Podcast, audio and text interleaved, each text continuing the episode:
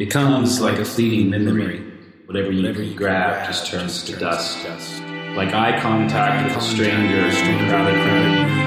Is a dream begging to be real. The passing note of a song. The glimmer, glimmer of the shifting sea. You think you saw it, saw it. You think you see it, you see it. Okay. Are you ready for those shores? are we ready for the shores? I think so. We might we'll have to clink our glasses Okay, first. clink to the shores. to the shores. Here we go. We're here Oh yeah. again. Today is Thursday. Maybe that's part of the problem. Thursdays are weird. Thursdays are weird. Uh-huh. We're, we're really kind of Wednesday podcasters. It's hump day. but you keep having kids with birthdays and you know other kinds of I really shenanigans. have. I've, I've, I've thrown off pretty much every uh, podcast for the last month or half or so Yeah, why do you keep doing that? Stop doing that. because I'm a jerk face. uh, oh, maybe we'll start with like, is anything inspiring you or anything that's like uh, Ooh, that's a good question. kind of like uh, tickling your ears or ruffling your nose hairs? Because we are over 40 now. Do have nose hairs. yeah. Um, that's a good question. What is inspiring me right now? The fact that I don't have an immediate answer for that kind of scares me. That's true. I don't usually do feel something. I don't feel particularly inspired right now. Hmm. Life seems to be bothering me with its troubles mostly Yeah. these days. The last couple of weeks, at least. Yeah, you've had to deal with some some stuff. Yeah. So I'm trying to deal with it the best to the best I can. Um, I've felt. Hmm. I don't know. What about you? I'll, I'll pass it back to you. Pass it back to me. yeah. Uh, I feel a little bit uh, conflicated, confiscated, convoluted. Uh, you know, where you have two different things kind of collide and they're contrary to each other. Uh, that's how I feel. Conflicted. Conflicted. that's awesome. Uh, vocabulary's ever been my. that was today's segment of Michael can't find the word. Totally.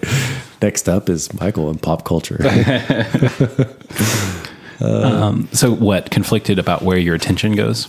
Yeah, it's it's it's something that I've been trying to be better at focusing my attention on more specific things because I absolutely love just dabbling and and kind of flying wherever my thoughts or ideas take me, you mm-hmm. know, whether it be business or just personal study.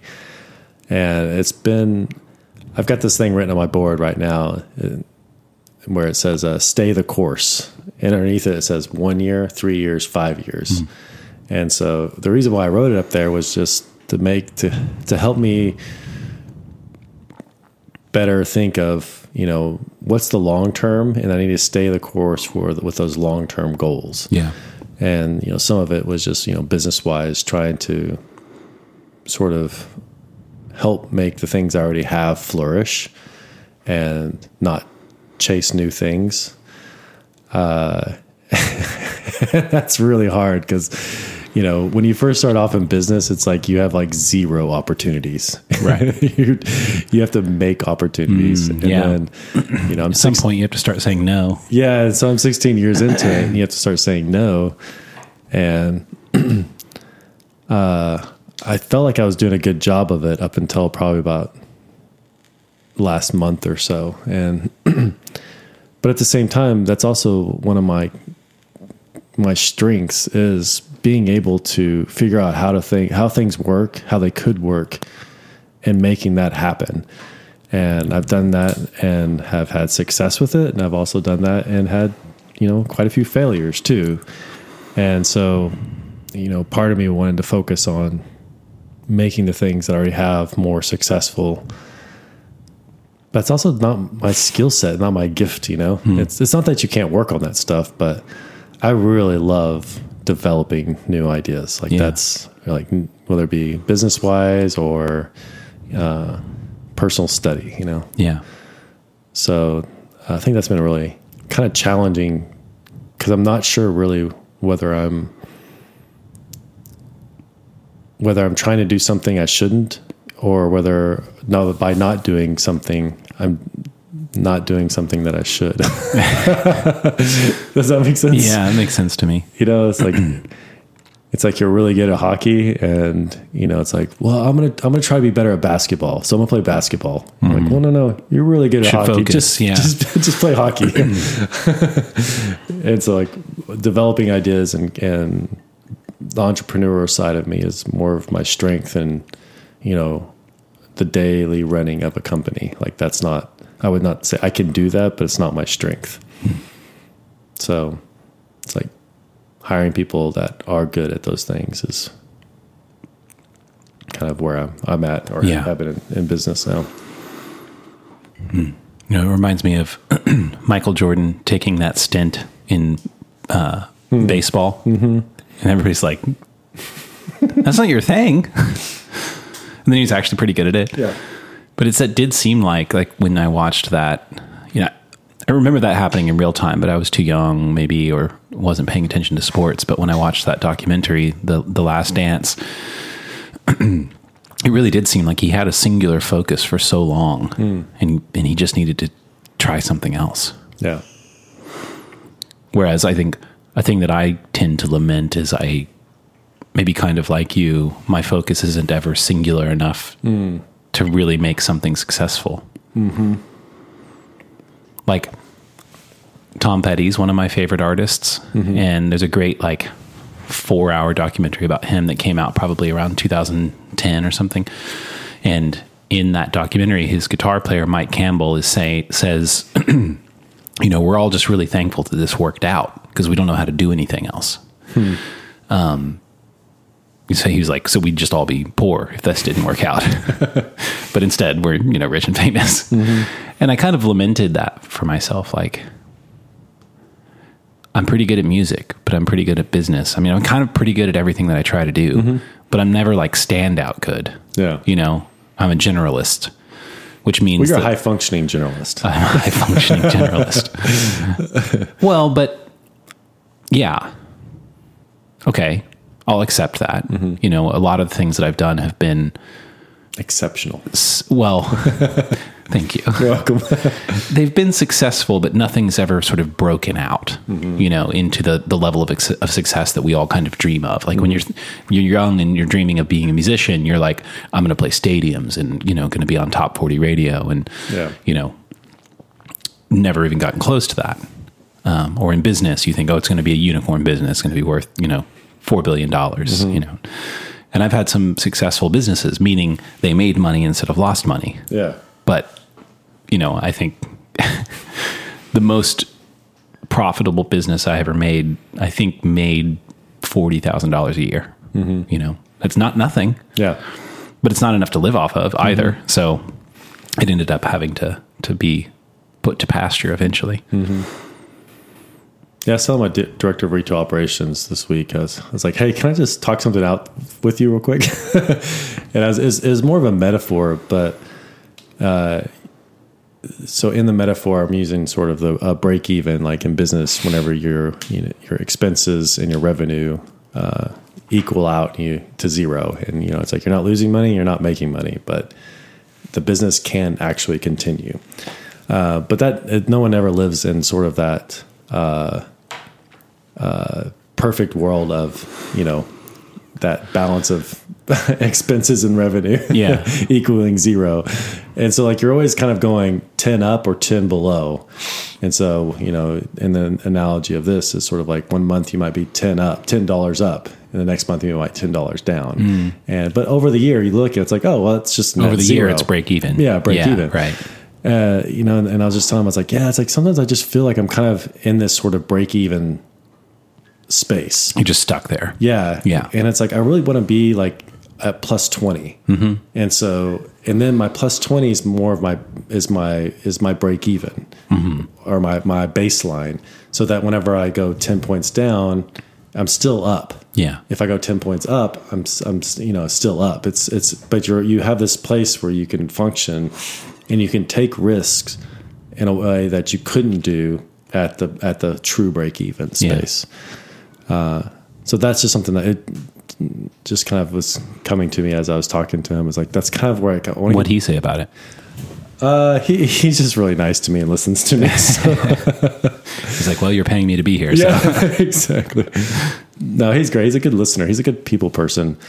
Uh, I, I really I really admire that about him. Like he's got that uh, ability to sort of connect with people that I, I feel like I don't. I can connect one on one with people really well, and maybe in group, you know, small groups and stuff. But a sustained long connection in groups is Not your tiresome. yeah. No, I just you know, I had a conversation with a guy today too about just you know as you get older, you start to see the things that you're you're good at and the things that you're not so good at, and you know I, I just you know the way that I've way that I communicate is not always super great. You know, as far as you know with investors or um, with my team, like you know I've, always had I feel like I've always had somebody that I could depend on to like really communicate for me in a way that is is kind of what I mean rather than what I'm saying. So it reminds me of the, the Barack Obama's anger translator. Do you remember that Key and Peele skit? Uh-uh. Oh, it's really funny. what was it?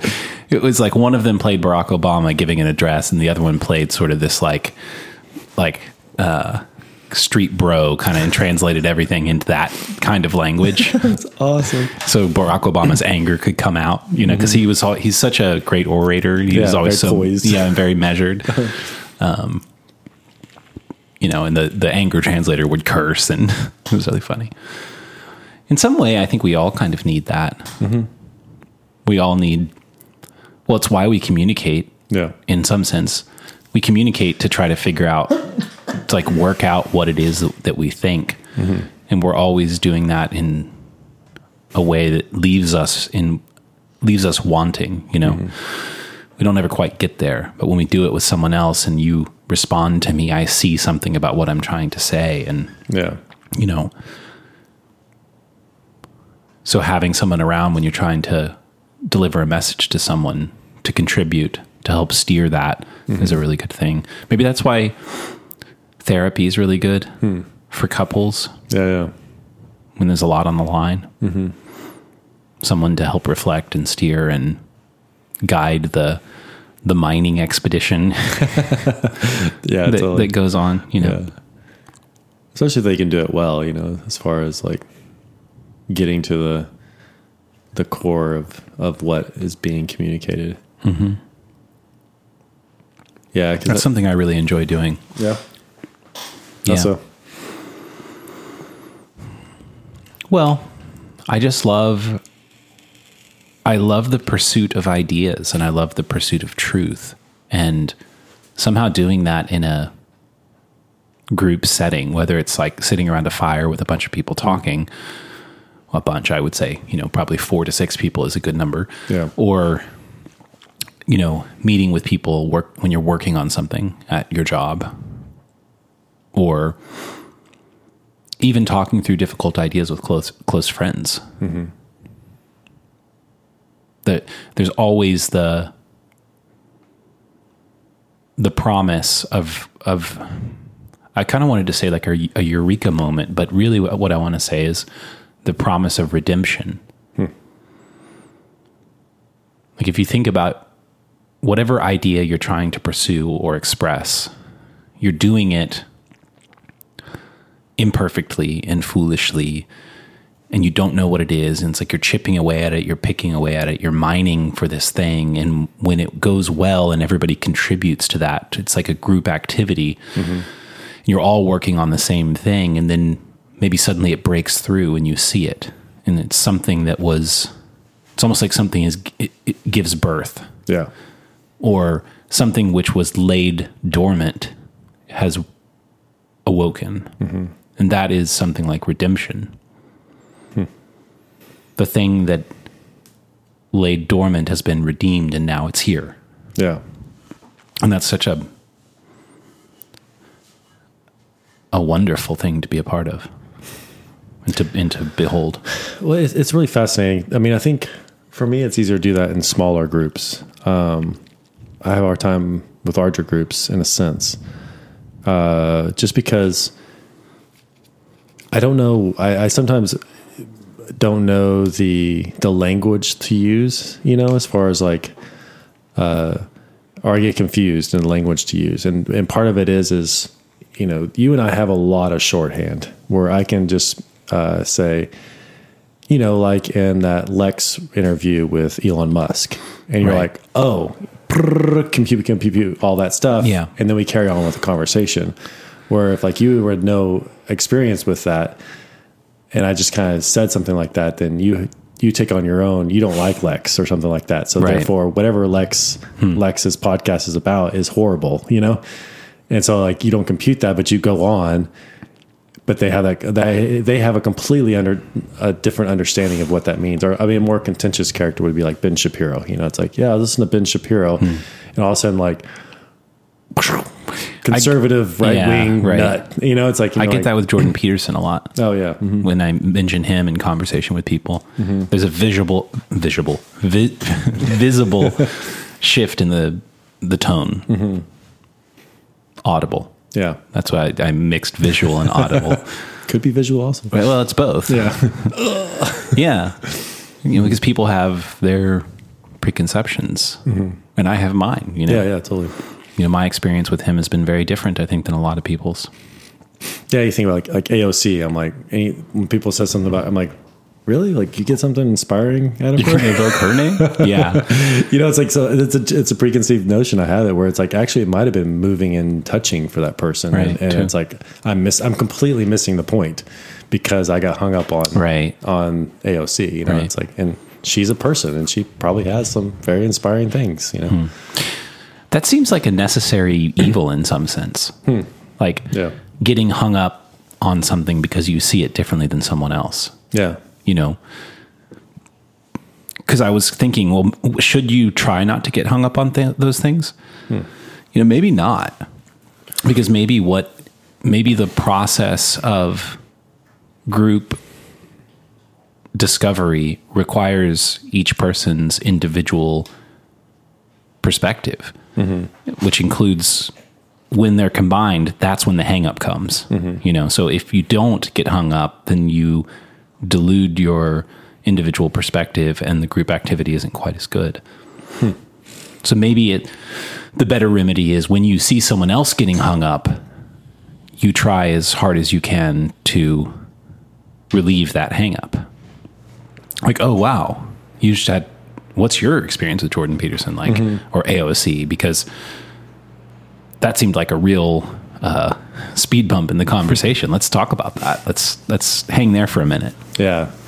Well, I, I, th- I think that's part is like you- if you pick it up soon enough, like that that can work. You know, I think in in business and sometimes when I explain things to my staff, and I use more accounting or uh, like business jargon. You know, it's like sometimes I've, I've had reactions to like you know like oh well you're all about making money, you know that kind of reaction, mm-hmm. and it's mm-hmm. like no like a business has to have make more money than it's spending in order to stay in business, you know. Yeah.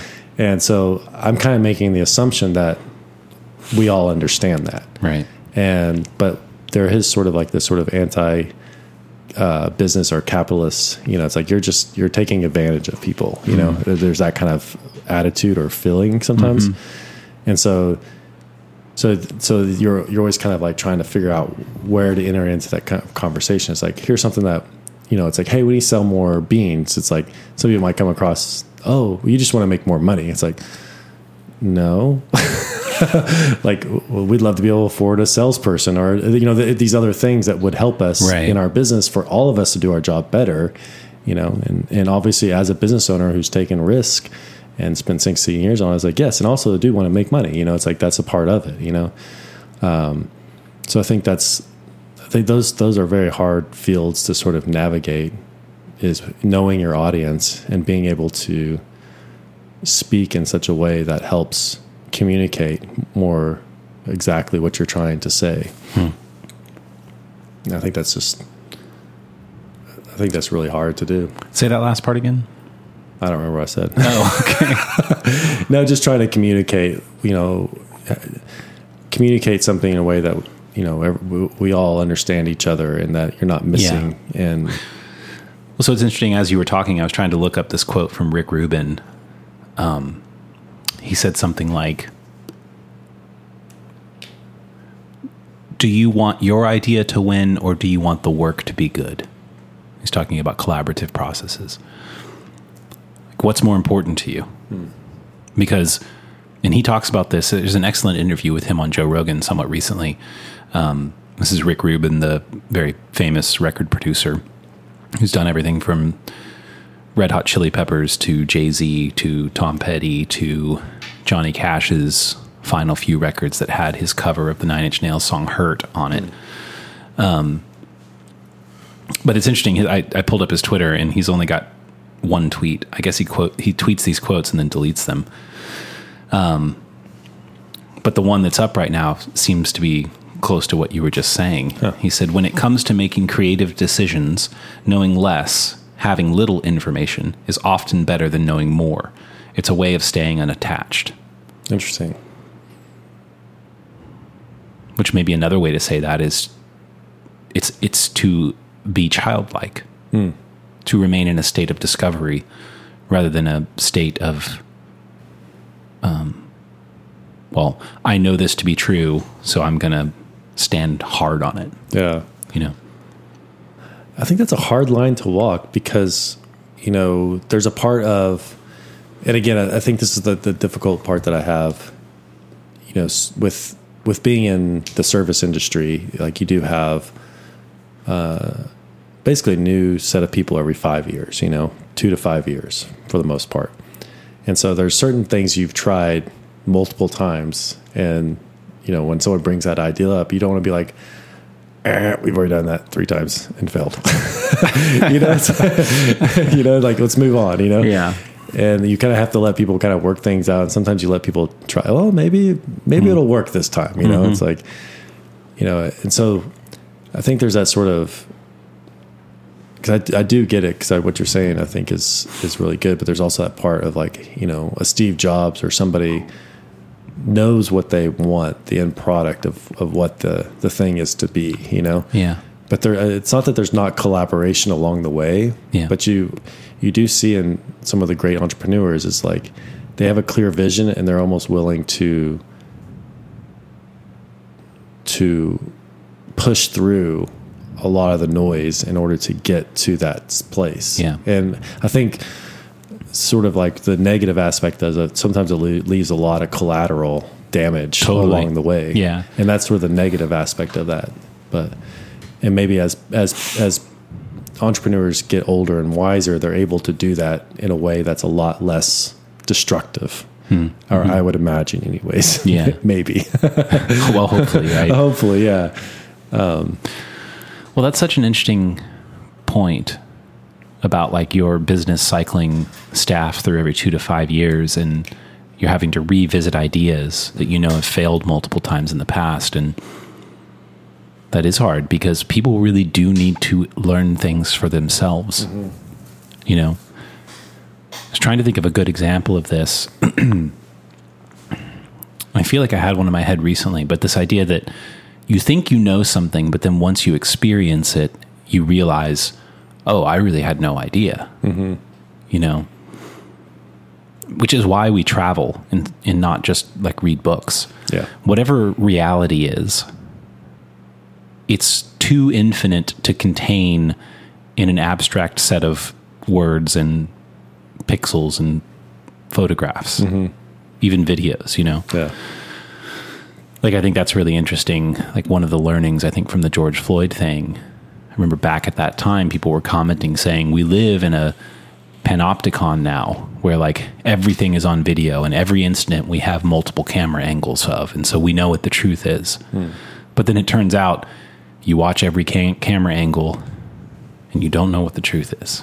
You know, it's not enough to capture what's true, and so uh, whatever you can tell someone about something you can explain something ad nauseum. You can, mm-hmm. you know, do an, a brilliant job of explaining something. Yeah. They're still going to have to go experience it for themselves to know, mm-hmm. you know? And then maybe once they experience it, they come back and they're like, you explained that so well, but I would have no way of knowing uh-huh. unless I experienced what the thing you were talking about was. Yeah.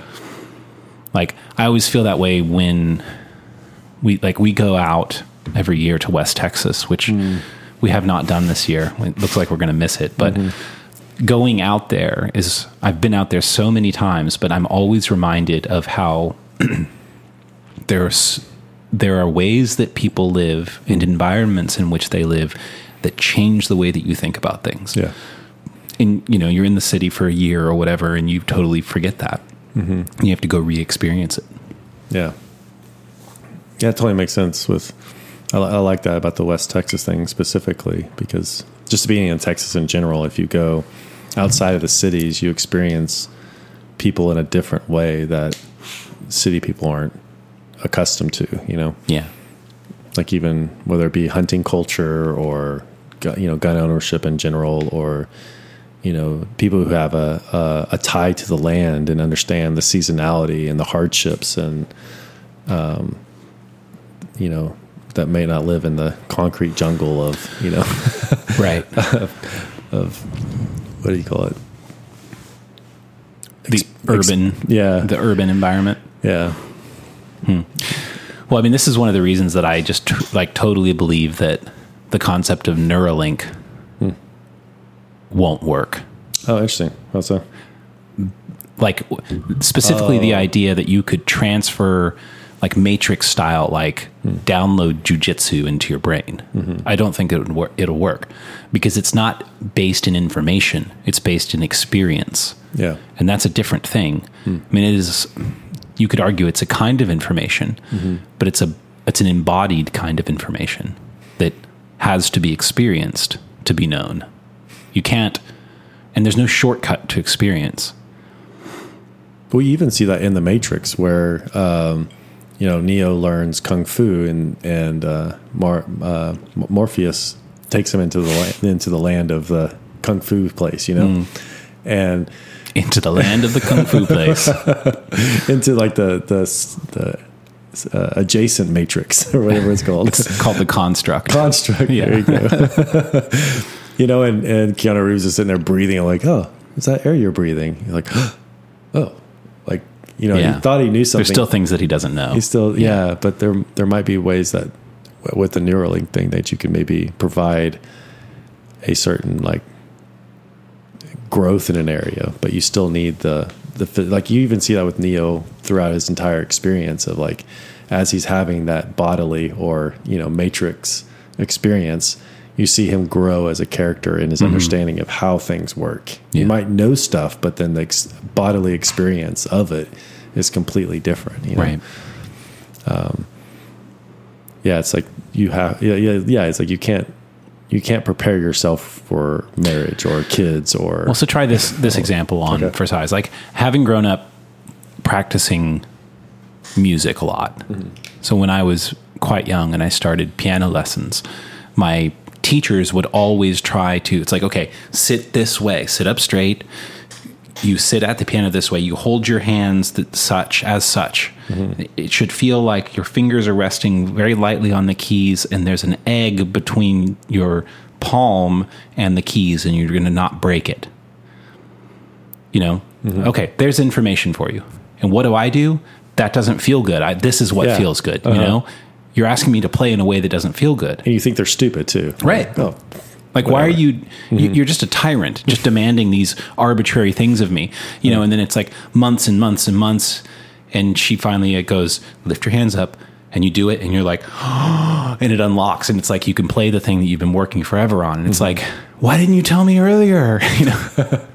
So there's that thing about experience. It's like you hmm. can have the information. That doesn't mean that you're going to value the information. Yeah. Doesn't mean you're going to know how to deploy it. Mm-hmm. Doesn't mean that you're going to want to do any of that. I mean, part of Yeah. part of value and desire comes from understanding, hmm. and understanding is more on the experience side of things than it is on the the quantifiable hmm. abstract side of things. yeah So I feel like, you know, you could you could download instantaneously into my head all of the pedagogy of, um, you know, um, in wisdom of like a great piano teacher. you know, I could also give you, um, what's a good example? I don't know. A very strong. It's like information. Is it a tool or is it a weapon? Is a weapon a tool? I mean, you don't know what to do with it because you don't have experience with it, which I think is an interesting thing about the gun debate in this in this country. Hmm. Is that most people that are anti-gun have no experience with guns. Hmm. So you think of it as a dangerous weapon, hmm. which it is. But mm-hmm. people who have experience with guns also, from that experience, develop a respect and develop a, a sense of seriousness and safety um, and personal sovereignty that's really good for them. but the, the the experience is required. Yeah. You Yeah. can't just explain that to someone and someone's like, "Oh, okay, yeah." No, now I have that too because you explained it to me. no, you have to go hold the thing. You have to feel the fear. Totally. You have to feel the power. I feel like I saw that whenever I, I took uh, my two oldest uh, dove hunting. I took them twice, two or three times. And the first time, you know, you did see them sort of like, okay, I'm holding a real gun here and it, it kills things, you know? And there was this sort of like hesitancy. And like even them, when they would make a mistake, they would kind of realize they made a mistake and like the, the seriousness of that, you know? Yeah. you know, if like they tur- they turn the gun around and like start to point it at somebody, you know, you're like, no, no, no, no. You're like, I mean, because I did that when I was a kid too. You know, it's like it's, but putting yourself in that position where you're you're though this is real danger. You know, uh, uh, you know, it's the same thing with uh, opening a business or something like that. You know, it's like it's really great to dream about it, and then like you know, but then when you're actually responsible for people's lives, you Yeah. know, and you have debt or, or investors or whatever it might be that are you're accountable to. It's like Didn't I don't know if this was you or someone else, but I know you know this story. But the idea that like if somebody comes to you for advice about opening a business, and the response is, "If you want to open a business, you're not ready." yeah, no, it's uh, it's Something like that. It's like, uh, hey, I want to open a coffee shop. Uh, I just tell people like, no, don't do it. And it's like if I can't convince you not to open the coffee shop, Oh yeah. then you're ready. Then you're ready. if I can't talk you out of it. Yeah. Well, back to that the gun thing. I mean, I had that same experience when I was, you know, probably I don't know, 9 or 10 the 1st time mm-hmm. I was I shot a gun. I remember being out in the hill country and with my dad and a couple of uncles maybe. Mm-hmm. You know, and I remember kind of turning mm-hmm. and all of a sudden four grown men screaming at me mm. and thinking none of these men have ever yelled at me in my entire life. And all i did was shift the position of my body you know and it's like this instant realization that it's it almost makes you think about yourself at a different uh, like a different level of the fractal. Hmm. You know like before the dangerous stuff i could do was like big and loud and reckless. And now hmm. wow just a turn of my body and that's super dangerous more dangerous than anything else i've ever done. Hmm. I have a lot of control mm-hmm. and also a lot of responsibility and maybe i should take my movements more seriously in general in life you know? It's like I think it changes the way that you think about yourself, not just with a gun in your hands, but otherwise as well. Like you have a great deal of power and a great deal of um,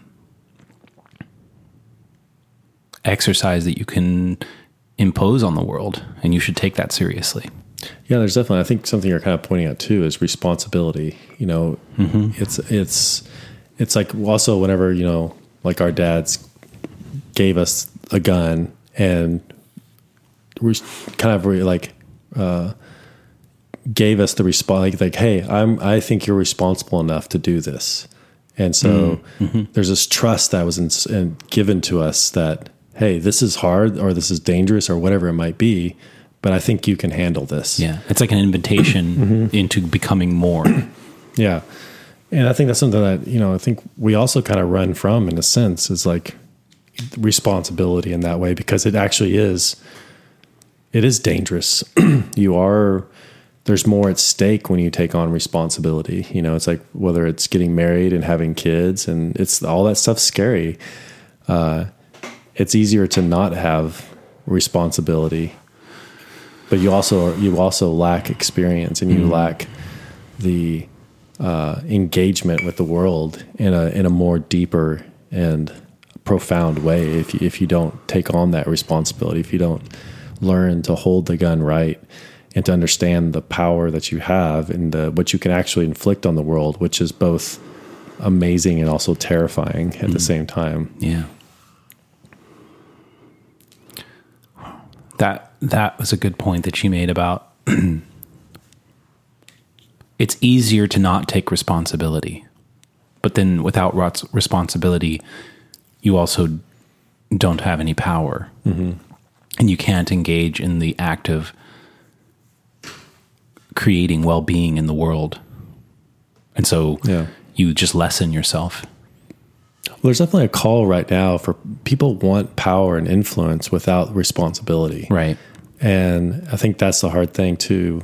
I mean, you see this with like, um, like especially people struggling with this on the on the uh, on the world stage. You know, you know have a Kanye West. It's like you know he has a lot of influence and power, and right now he's kind of off his rocker. You know, and it has a huge negative negative effect on people. You know, um, uh, as far as like maybe people who believed in him and really liked him, or you know maybe people that are like kind of like picking up on the rhetoric and, mo- and moving with it. So it's like you, you know you or you have, and uh, again I think there's something that you kind of come to this, hopefully come to that realization and are more careful with how you move in the world, because it's like no matter what you do, you're going to you're going to have an impact both positive and negative. And and and some of that you don't have control over. But and i think a lot of people whenever they see the things that they don't have control over as they're moving in the world and with that responsibility they want to shy away because it's like oh my gosh all these people hate me you know but you're trying to do something good but they don't like you and and it's and you kind of put yourself out there to, be uh um available to people's criticism, whether it's it's deserving or not. So that that makes sense. Yeah. I think I don't think I said that very well.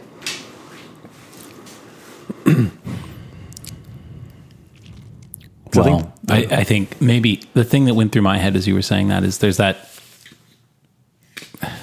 you know, what is it? It comes from Spider Man. With, with great power comes great responsibility. Mm-hmm. but also the, the inverse is true. With great responsibility comes great power. Mm-hmm. And, you know, you kind of have to be ready for both. Yeah. And so you're maybe the moral of the Spider-Man story is like, well, you're not handling your responsibility very well. You got the power part, but you need to be responsible with it. And there's others who take on the responsibility but don't handle the power that gives them very well. And they end up doing damage with it. Yeah. You know, maybe it's maybe that's the same thing. Um, but maybe that's why I don't know about the Kanye thing, but Yeah. that maybe that's why off, that becomes pathological. you know, if you're not careful. Yeah. I mean, I don't think that was a, a super great example. I mean, I do I do see this one aspect of like you know you look on. I think Twitter's a really great example of this. Is you know there's a lot of truly inspiring people out there, but if you go look in their comments, there's also a lot of hate like Yeah. tossed at them. Right. And you could almost say like, oh wow, look at all the negative impact you're having on the world by creating this hate. Hmm. Because if you weren't doing the things you were doing and saying the things that you were doing or saying, then that hate wouldn't be there. And so there's also something that kind of I think comes with having responsibility and speaking into the world and taking action that you're going to also derive some criticism both warranted and unwarranted. Hmm. And you know, some people just some people just criticize and you know, they're not going to like anything that anybody does, you know. Right. Um, well, I think there's some something of a fundamental truth to that observation, which is that for there to be responses to something requires that there be something to respond to. And something worth responding to generally exists partly part partly behind the shroud of the of the of our understanding or of the unknown. Mm-hmm. It's like partly symbolic of things we don't know how to articulate yet. That's why it's worth us noticing it and mm-hmm. worth responding to it. And it makes perfect sense that, well, people are going to respond different ways, positively, negatively. It's like back mm-hmm. to the kind of the, the, the uh, group discovery of an idea. What is the idea? Mm-hmm. Well, we don't know. We're working on it. Mm-hmm. And you feel this way about it right now, and I feel this way about it right now. And, you know, eventually it will prove out, hopefully, to be most of us agree that it's good or most of us agree that it's bad. But as things emerge, you're going to get positive and negative responses to it. Mm-hmm. both warranted and unwarranted. I think like you know, you and I have we kind of like you know perused around the the world of different people that have we've kind of been able to see come into their prominence, you know, uh, and seen them grow in there. I mean, I think Lex Fridman's a great example of that. You know, it's like his interview style over the last two years has just grown just in a profound way that I'm just so impressed with. You know Yeah. but that was something he had to kind of come to, you know. Yeah. And you know he would he would react kind of negatively to some of the criticism that's kind of the shade thrown at him, you know. And like, why are you doing that? You know, it's like it's like well, so- you know, part of it's like, sorry, that's kind of Because what you're comes noticeable. Uh-huh. Yeah. Yeah, and, You're good enough to be noticeable. and it's like almost like uh like a parent with their kids. It's like it's like you're the one who I'm gonna I'm gonna throw all my my anger and anxiety and anxiousness at because you're there and I can. you know, so you do I think you do capture a lot of people's own issues and the things they're working through, but you're the you're the symbol of those things that they're working through, you know. Yeah. I think a lot of public figures uh, take on that symbol for people, and and they're not dealing with the person; they're dealing with the idea of that person. Yeah. you know, it's like our kids. Like you know, you know, I know they they, they take on this idea that we are the tyrant. You know, it's like no, I'm your dad. Like I love you a lot. Like you know, like uh, uh, but they have to have something to kind of like. And luckily, like for our kids, we've talked about this many times, but like we're safe for them to react to, you know. Yeah. And I think sometimes public figures also kind of take on these sort of mother and father figures in some respect, you know. Yeah, I think I'm seeing something in a bit of a new way. Like if you choose to run for public office, you're choosing to be a target for people's voices. Mm-hmm. That's a part of that job. Yeah. Come, you know, it's like you didn't take that job for everybody to just tell you how great you are or how great you're doing. Like the way it's supposed to be is you take that job to hear everyone's complaints, and that's it's going to be hard. Yeah. surely. It does seem like a lot of politicians these days are more interested in the fame and the mm-hmm. recognition and the platform than the job. Yeah. What is it's like it's how we work things out in the public forum is sort of people take on these symbolic representations. Now whether they are and that symbol can be mean different things to some different mm-hmm. people. I mean, even like what we were talking about earlier is like AOC or or Kanye or Ben Shapiro. It's like there's a symbol that they take on in the public light, and you know if you don't interact with those symbols, like uh, like a Jordan Peterson or something like that, you know, it's like and you get a a, a more well-rounded view of them, then they kind of stay that sort of symbol that is a part of whatever maybe group that you're a part of. You know, Right. it's like you know even the person you probably hate the most they still probably go home and eat dinner and have relationships with people you know it's like Yeah. and maybe other people actually really do like them and care about them you know Hopefully. hopefully you know it's like it'd be really sad if that wasn't true but I, I have to i have to kind of believe that you know that I hope that everyone has someone that likes them. Uh huh. Totally and everyone surely has someone who doesn't like them. Mm-hmm. You know, but i think we all want we all want to be liked we all want to be of course. you know Maybe Donald whole- Trump doesn't like. He just wants to. No, he he does. He wants. I think he more than anybody else probably does. Just he wants to be liked. You hmm. know, and he just lashes out people that possibly might not like him, or Yeah. he's kind of like a child in a sense. Very Pay amu- attention to me. very amusing, It's very annoying child. yeah, yeah. That's that's super fascinating. I was thinking about him today. Actually, I was listening to um, some sort of like recaps of the midterm elections, and there was this group of people on some podcast I was listening to talking about Trumpism and the effect that Trumpism played in this midterm and the, the way it will be affected. And I just momentarily kind of broke out mentally from that and thought, what would it be like if there was a term called McCloskeyism? and it was derived from my behavior. Or perceived behavior. Well, it's nobody else's behavior. You know, it's like it, it flows from me and people all over the country on podcasts and news networks are analyzing it and talking about it. Like, I don't know that I would be able to handle that, Interesting. Yeah. you know? Like, what does that do to a person's Well, I think we Psyche. We, see we saw this with I, think Bret Weinstein was a perfect example of this. You know, and he he kind of says it this way: is like at first, whenever you kind of enter into that realm of sort of like you know McCloskey effect, you know, or whatever.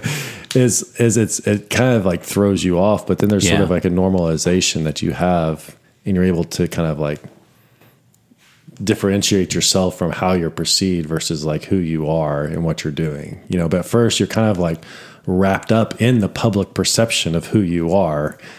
And I think the healthiest, healthier people are able to then kind of like uh, disattach, uh, uh, unattach themselves from that public persona and like stay true to who they are. I think the it seems like those who have the hardest time with it is they actually try to be that persona that people right? think they are. Like you know, like all of our newscasters, like Chris Cuomo and you know Don Lemon and you know Tucker Carlson. It's like there's a, there, there's this persona of them, and if you'd ever or Ben Shapiro is a great example of that too. It's like you know if you look at him on his Daily Show, you kind of see this character caricature of Ben Shapiro, but then when you see him on Lex Fridman, it's it's sort of like oh that's a person right there, you know. Mm-hmm. Um, it was the same with Stephen Colbert. Hmm. Like when Colbert had the Colbert Report, I think that was his older show. He was playing a character. Yeah, I mean, it, it was him, but he was characterizing himself, kind of. And there was a whole character that he played on that show. Mm-hmm. And then when he broke away, you kind of saw actual him. And the difference wasn't massive, but it was enough to be like, oh, yeah, there's a real person with real, you know, nuance behind this. yeah. I don't know how this fits in, but I, I, I heard this just little clip from Jordan Peterson the other day talking about. Um, he said, and this really convicted me. He said, if you feel like you have something true to say, the first thing that you have to do is detach yourself from, the effects of what you're about to say. Hmm. Like, detach yourself from the results of it.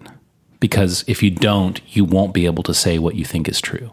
Interesting. You're going to edit it. Mm-hmm. You're going to, you won't be able to, because saying what you think to be true is not a statement of fact. It's more like a chasing of some inspiration. Mm-hmm. And if you're worried about the effects of it, I mean, it's like, it's a similar, it's similar to the advice of like a, a, a songwriter and a common set of advice is, well, don't, or any artist for that matter, don't make art for other people. Hmm. Make, make the art that you think is good. Yeah. If you're making art and constantly wondering what people are going to think about it, it's never going to be as good as the art that you make that you think is good. Mm. So if you're going to say what you think to be true, you have to detach yourself from the effects of it mm-hmm. and say it. And that takes courage. Mm. You know, and, and maybe that's for those that initially find themselves on a bigger platform than they were yesterday. Mm-hmm. It's like, oh no, there's all these consequences now to what I say and Yeah. these far reaching effects. And it goes outside of my, you know, the circle of people that I know and now into this sea of people that I don't know. And mm-hmm. I could see how that you would immediately try to start censoring yourself when mm. the right thing to do would be to say, I'm going to say what I think to be true. and let what happens happen. Mm. If what I think to be true is true, and I pursue that like righteously, mm-hmm. then I have to trust that the effects of that are going to be good. Hmm. Because that's what the truth is. The truth is good. Yeah.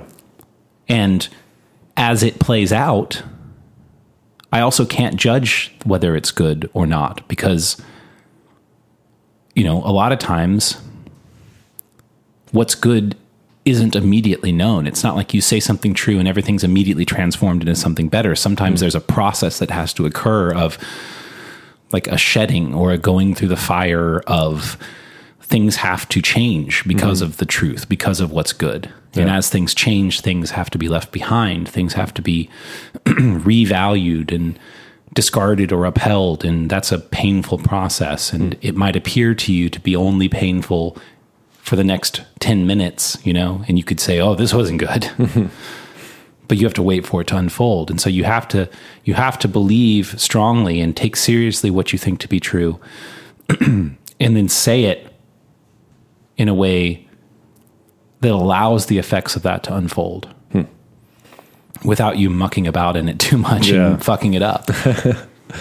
Well, yeah, it's also like a, a there's a discovery aspect to it that I, I like kind of what you're, you know, it's like as you speak into the world and and act in the world, there's a sort of like there's feedback and you kind of discover like what is the signal and what is the noise, you know, like someone telling you Right. that something's not possible or that you're dumb or whatever. It's like if you mistake that noise as, for the signal, you know, then you get lost and then you're trying to be something that everybody else is wanting you to be. But on the other side too is like if you say something and speak in the world or act in the world and you get feedback and you don't course correct, you know, that could be disastrous also hmm. because like like as you act in the world, like you do get feedback and sometimes it's not what you want to hear, but it's what you need Yeah. and so I, th- I think those are the hard things to kind of work through, you know, uh, and and and sort of like and, and uh, especially not allow that, that it does it wouldn't keep you from keep keeping you from acting in the world and speaking too because it can be just kind of demoralizing whenever you you step out and do that and then the feedback is you're dumb you know Yeah. it's like okay i'm not doing that again Right. you see that with kids all the time, you know. It's like, I failed, I suck, I'm not doing that again. it's like, no, get back out there. Negative feedback's hard. Mm -hmm.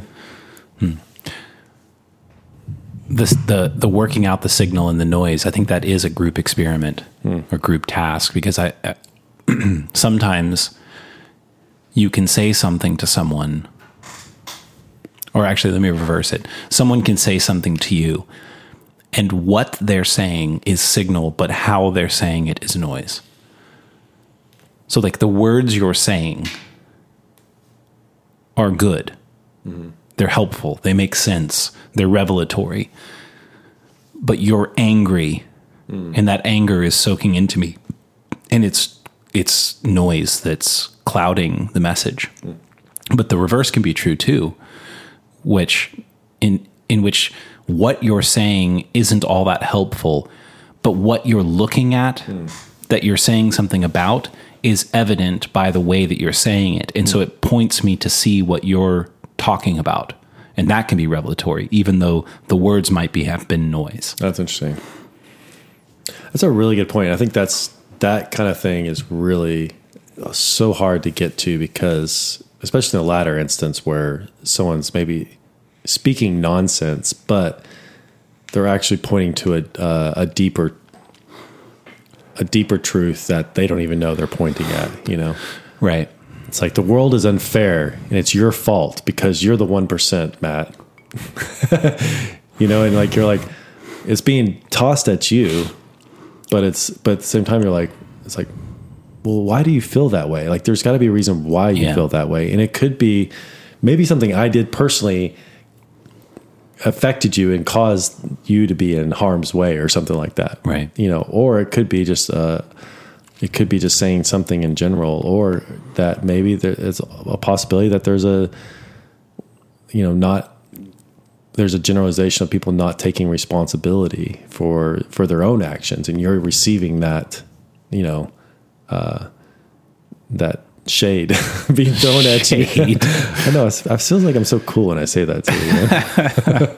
that shade being thrown at you, man. And it's about you're about ten years late on that I one. know. Yeah. I'm always ten years late. But you're visibly excited about using the word, so I'm gonna I'm gonna give it to you. well, the great thing is, is like, is like, uh, you know, uh, never mind. I won't go there. My verbal skills are like ten years old, but my, my I feel like I'm I'm further in the future though. in your head. in my head. Yeah. So that's where we come back to my communication problem that we were hmm. talking at the very beginning. Yeah. I mean, I do feel like when it comes to almost everything people, friends, mm-hmm. family, lovers, children, and even culture, celebrities, politicians, if there's any difference between the two these days, mm-hmm. I think we should take an take effort and be careful to be forgiving of the noise and be interested in the signal. Hmm. I mean, I think Trump is a really good example of that. Hmm. There was signal there, but there was a ton of noise. Yeah. And there were certain parts of the country that only saw the signal. Mm-hmm. And there was certain parts of the country that only saw the noise. Hmm. And I think both parts needed to see both. Mm-hmm. And I think that's true in, in our sort of most atomistic relationships. You know, I, th- I think about having hard conversations with girlfriends in my life. Mm-hmm. And that's a really easy place to get caught up in the noise and not see the signal hmm. because it's so rich in feeling. You feel a lot. Like you feel really good and really loved, but also really vulnerable. Mm-hmm. And little things can feel like an attack and it can push out any any perception of signal. Yeah. You know, and on the other side, you can think what I'm saying is pure signal and I'm passionate about it. You know, and all they're getting is noise because all they see is what they perceive to be, you know, anger on your face or um, impatience, annoyance, disgust. And they don't hear the words. Well, I think Trump's a great example of this. You know, like someone who, again, I think there's a, there's the signal and noise thing. I think is very amplified with him Yeah. because you do like when I look at different people's reaction to him, you see that, you know. Uh, but then I think about the person himself, uh, and I, I just read an article earlier today about Candace Owens. Really fascinating. Like she kind of is distancing herself from Trump, so it seems, you know. And she was a very she was a very high supporter of him, and you know, uh, even even in. Uh, but also calling out some of the things that she she disliked through that, but it's like when you we when you stop listening, I think that's whenever you you get more erratic and and you stop making sense. Even the signal you might have represented or or carried starts to become noise, even to those who understand or maybe saw the signal that you did have. You know, I mm-hmm. think that's and and using this example because Candace was a supporter of of Trump Uh, like sh- I would say that she's one who saw Trump in the signal that he was carrying and was able to kind of look past some of the noise part. Yeah. And for her now, the noise is becoming louder and the signals becoming less. Hmm. And hmm. I think that's a danger that we all kind of face in a sense is that if we don't hone in on the signal, then it, the noise will take over. And I think that's part of that's kind of a part of life where you know you have friends that kind of help you. It's like, hey, dude, you're off. You're like, shit, really? Like, how am I off? You know, hmm. and they help you kind of like amplify your signal again. You know, and I think that's something that we always need people around us that can help us. You know, because I think that's our friends and the people that we surround ourselves with will help that. I think hone that signal aspect of what we carry mm-hmm. and that we can maybe lose more and more noise as we as we move forward in life. You know. Yeah. I think that's the whole beautiful thing about conversation hmm. and the the group discovery of things. Mm-hmm. As we do, we help each other hone in on signal mm-hmm. and identify noise. Because a lot of times you don't know which is which when you're encountering something new or working on something new. You know, what belongs and what doesn't. What's revelatory and what's uh, obfuscating. You don't know. And you need other people to help you see it. Do you think people who have never heard that signal and noise thing would understand what we're talking about? I was just thinking about that. Like, I think you and I have kind of Yeah. going back to the first of our conversation is like, you know, we're using a term that uh, that you and I kind of just like, oh yeah, signal noise. You know, I mean, I'm taking for granted that our listeners do know what we're talking about, yeah, exactly. Yeah, but I could be wrong. yeah, I mean, I'm trying to think of a good way. I know. How do I explain this to someone who's never heard of it? I don't know.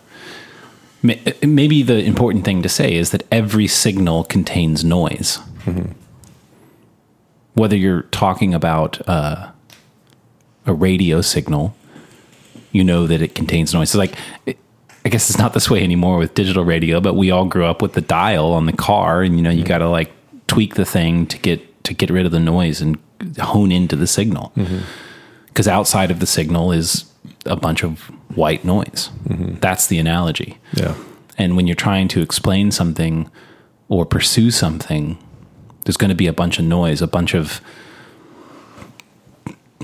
distortions. yeah. I mean, I think about like when I took well, this is a good example. Mm-hmm. I just said like. Oh, That's noise. Hmm. Whatever it is that I was trying to say, I didn't need that word. Hmm. And so we're always including a bunch of things that don't need to be there in our pursuit of saying what we want to say, hmm. communicating what we want to communicate. Yeah, you see that with kids. You know, they're they they start out and they just say a bunch of stuff until they start to kind of hone Totally. in on like, Yeah. oh, whenever I say this, this happens. Like, I want more food. Mm-hmm. Oh, I understand that. Instead of ah, Right. I mean, that's what it means to become articulate. yeah, is to improve your ability to express yourself. And there are those who become masters at it. Like we were talking about T.S. Eliot tonight. T.S. Eliot is a master. There is so little noise in the way that he writes.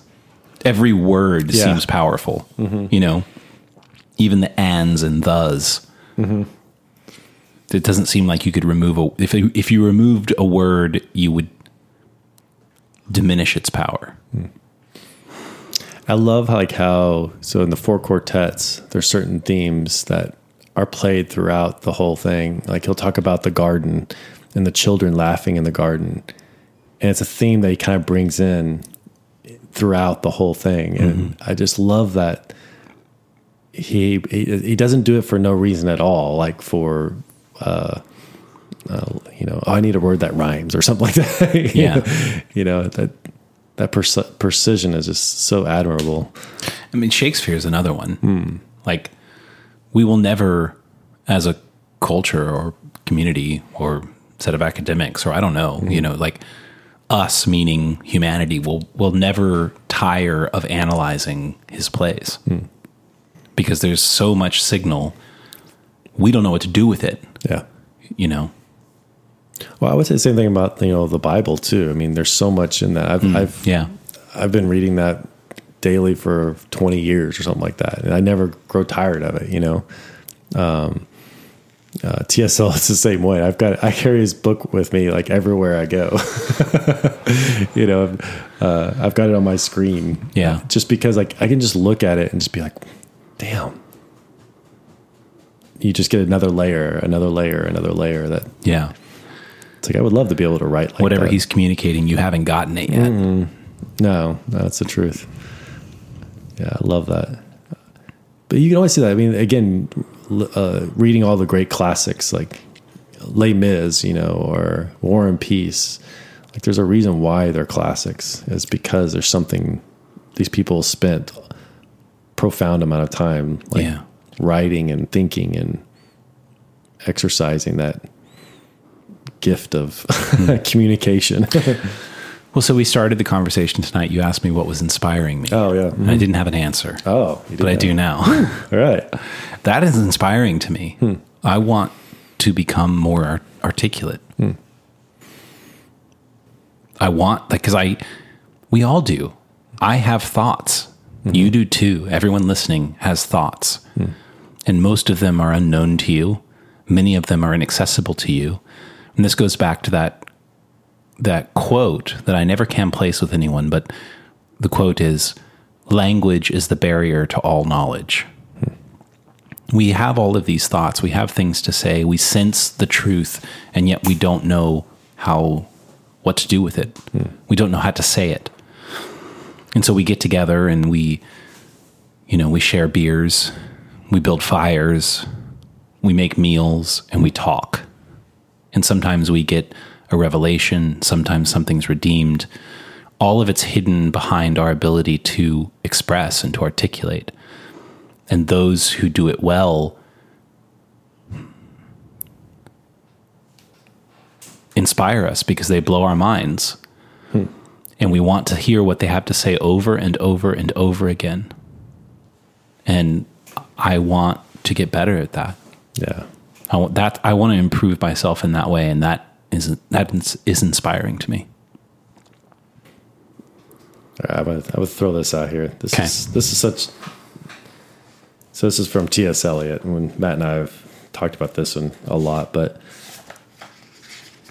trying to trying to learn to use words and every attempt is wholly a new start and a different kind of failure because one has only learned to get the better of the words for the one thing for the thing one no longer has to say or in the way in which one is no longer disposed to say it so each venture is a new beginning, a raid on the inarticulate, with shabby equipment always deteriorating, and the general mess of imprecision of feeling, undiscipled squads of emotion, and what there is to conquer by strength and submission has already been discovered once or twice or several times by men whom we cannot hope to emulate. But there is no competition. There is only the fight to recover what has been lost and found and lost again and again, and now under conditions that seem unpropitious, but perhaps neither gain nor loss. For us, there is only the trying. The rest is not our business. That's- I love that. East Coker, right? Uh-huh, yeah, One of the best things that's ever been written. it really is. It's it's fantastic. It's like Movement Four and East Coker. It's great. Oh, before you read that, I was going to read something else, but I hmm. now I don't know if I want Read to it. follow T.S. Eliot. But got I already have the book in my hand, so it. Do it. Um, Show them up. okay. Our thoughts are like undercurrents. We feel their pull and their power, and so we fear them, and we don't explore them because we don't want to drown. And it takes a tremendous energy to swim in those waters, so we opt to stay on the shores, as inarticulate and willfully blind as that may be. I want to be strong enough to swim and curious, curious enough to try.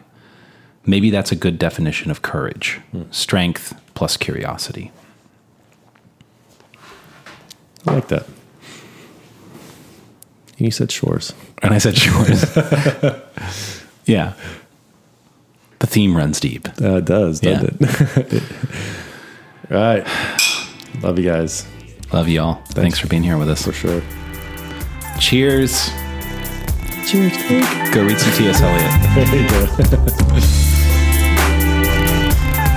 There